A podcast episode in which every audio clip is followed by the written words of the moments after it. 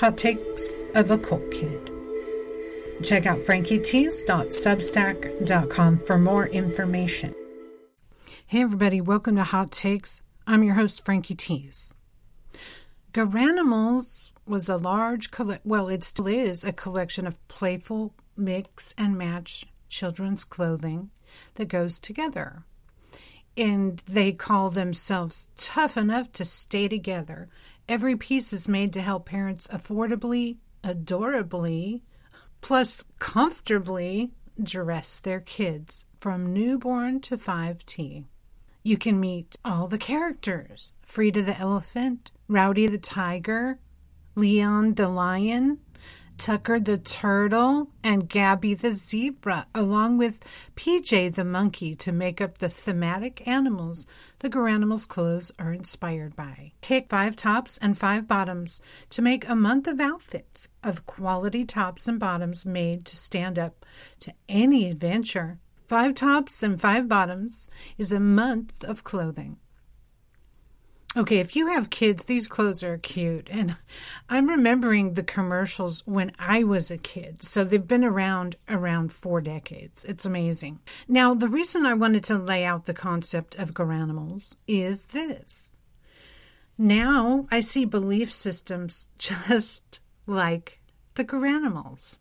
They're a mix and match set of ideas, one stop shop of items that work together and are designed to work well together. Right. And I'd like to emphasize the word designed. You know, people forget when they approach belief systems or are listening to them uncritically that they were designed by people. So, doing this comparison that you're so anxiously awaiting, what am I talking about? Belief systems are exactly like Garanimals, made by man for starters. I don't care what religion, New Age church, political doctrine, or educational belief system you choose, it is man made.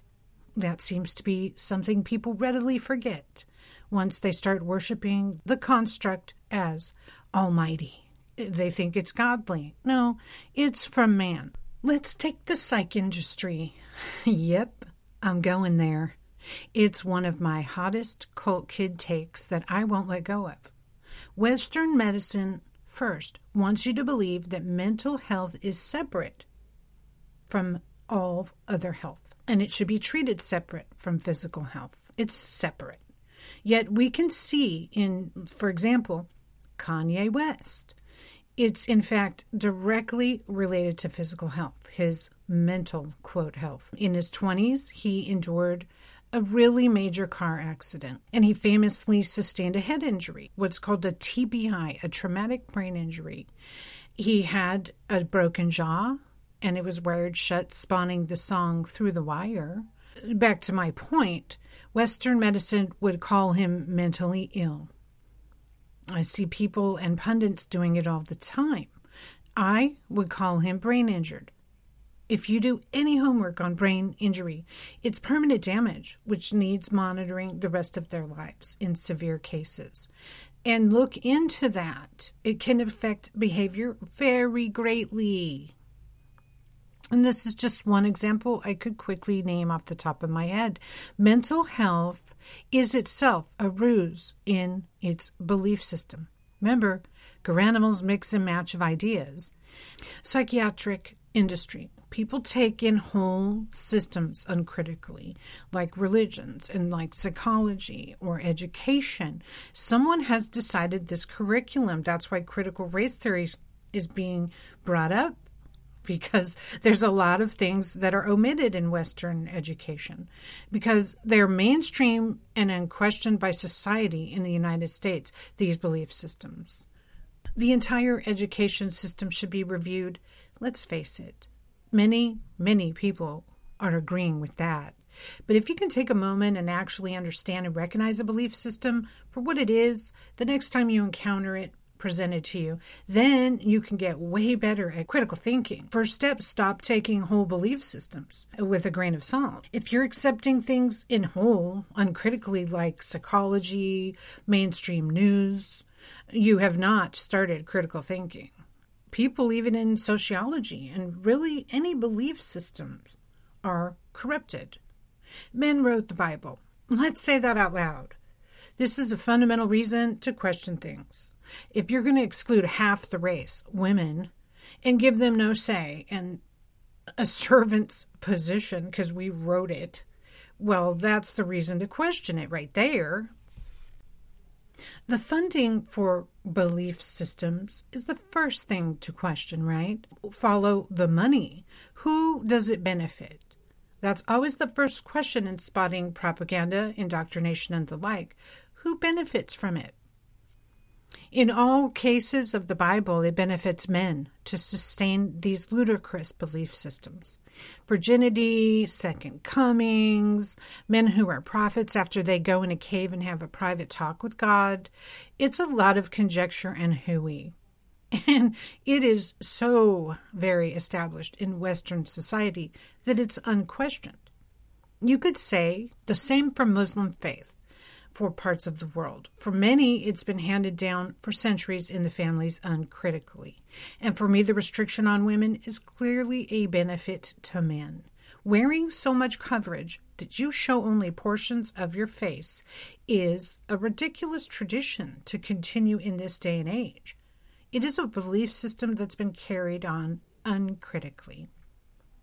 But recently in Iran, a woman was taken into custody by police for not wearing her hair covering. After she was brutally beaten, she died, reported by multiple news sources around the world. This finally brought into question the severe restriction women have been under of Sharia law. So I would ask you, what belief systems have you fully been indoctrinated into, perhaps from birth, from your society? It's time to maybe question the reason that I, as a human, need an entire belief system to tell me what to think, but not how to think. Control, I would answer, is always the motive.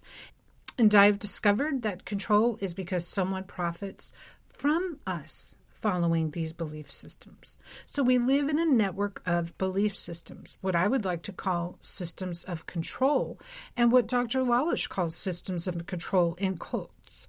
Those are things to keep you in line. I don't do whole belief systems any longer. I'm going to examine everything after everything I survived. Pfft, look into that. Just psychology alone, the idea that you can isolate someone's health without considering what may have caused it neglect, atmosphere, fear, pain, shock, grief. This is why I call it health, never mental health. And I encourage you to look into that too. Dr. Gabor Mate um, has a book called The Myth of Normal. It may help you. His connections on how all types of trauma, including emotional abandonment, cause our bodies to react in many ways and cause disease, usually through uh, hormone secretion and inflammation. Critically questioning that we are separate from our minds and our very sense of self. It's all connected, and there are many beliefs out here in the world. Don't be afraid that just looking into other types of thinking means you're cheating on your God or your faith. I believe, in fact, if you begin questioning the things taught by your faith, you will see many redundancies and things copied from others. In fact, these belief systems are too much like animals.